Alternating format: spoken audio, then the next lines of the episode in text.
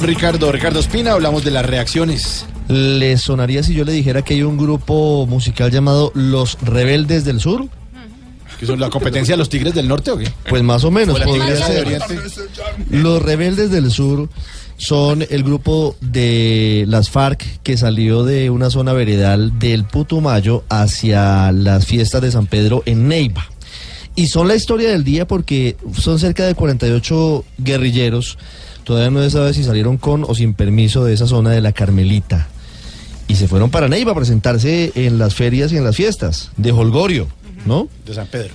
Hay noticias importantes sobre esto porque tenemos varias eh, situaciones de última hora. Primero, les cancelaron ya los contratos, es decir, que los rebeldes del sur no se van a presentar. Ya les cancelaron lo que tenían en Neiva. El alcalde Rodrigo Lara Sánchez dijo no. Este es un asunto complejo y no van a presentarse. ¿Por qué? Porque les encontraron en una requisa cuando iban por tierra hacia Neiva la bobadita de 10 mil dólares en efectivo.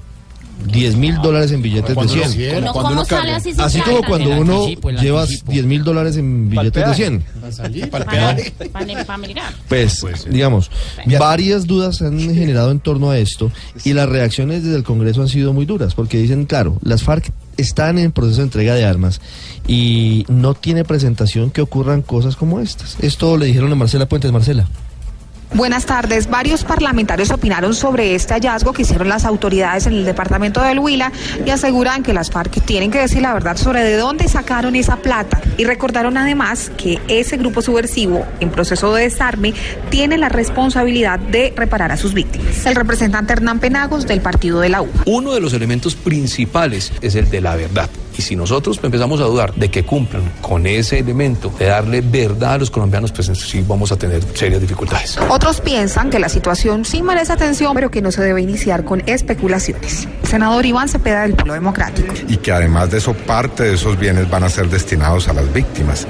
Así que a mi modo de ver cualquier suspicacia en ese sentido sobra. Los congresistas le piden al mecanismo de monitoreo que a la mayor brevedad establezca la verdad sobre lo ocurrido.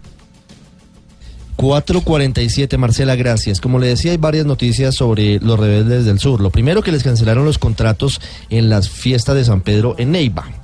Lo segundo que hemos conocido es que por ahora no hay una reacción de la misión de Naciones Unidas para saber si tenían o no permiso para salir de la zona donde están concentrados. Y lo tercero es que el fiscal Néstor Humberto Martínez acaba de referirse al asunto sobre los 10 mil dólares y dice que no puede hacer nada. Mejor dicho, esa plata hay que devolvérsela a las FARC porque no hay trazos de actividades ilegales y por eso dice que tiene que muy pronto entrar a funcionar la Justicia Especial de Paz. Esto acaba de decir el fiscal desde Cali sobre la plata de los rebeldes del sur. Los dineros fueron incautados. La fiscalía logró establecer que son eh, dólares absolutamente legales y no se encontró en relación con ellos ningún trazo. Esto lo que refleja son varias cosas. En primer lugar, que los desmovilizados sí tienen activos y activos líquidos. En segundo lugar, Si tiene platica. Si tiene la plata, sí. Pero puede ir de un concierto.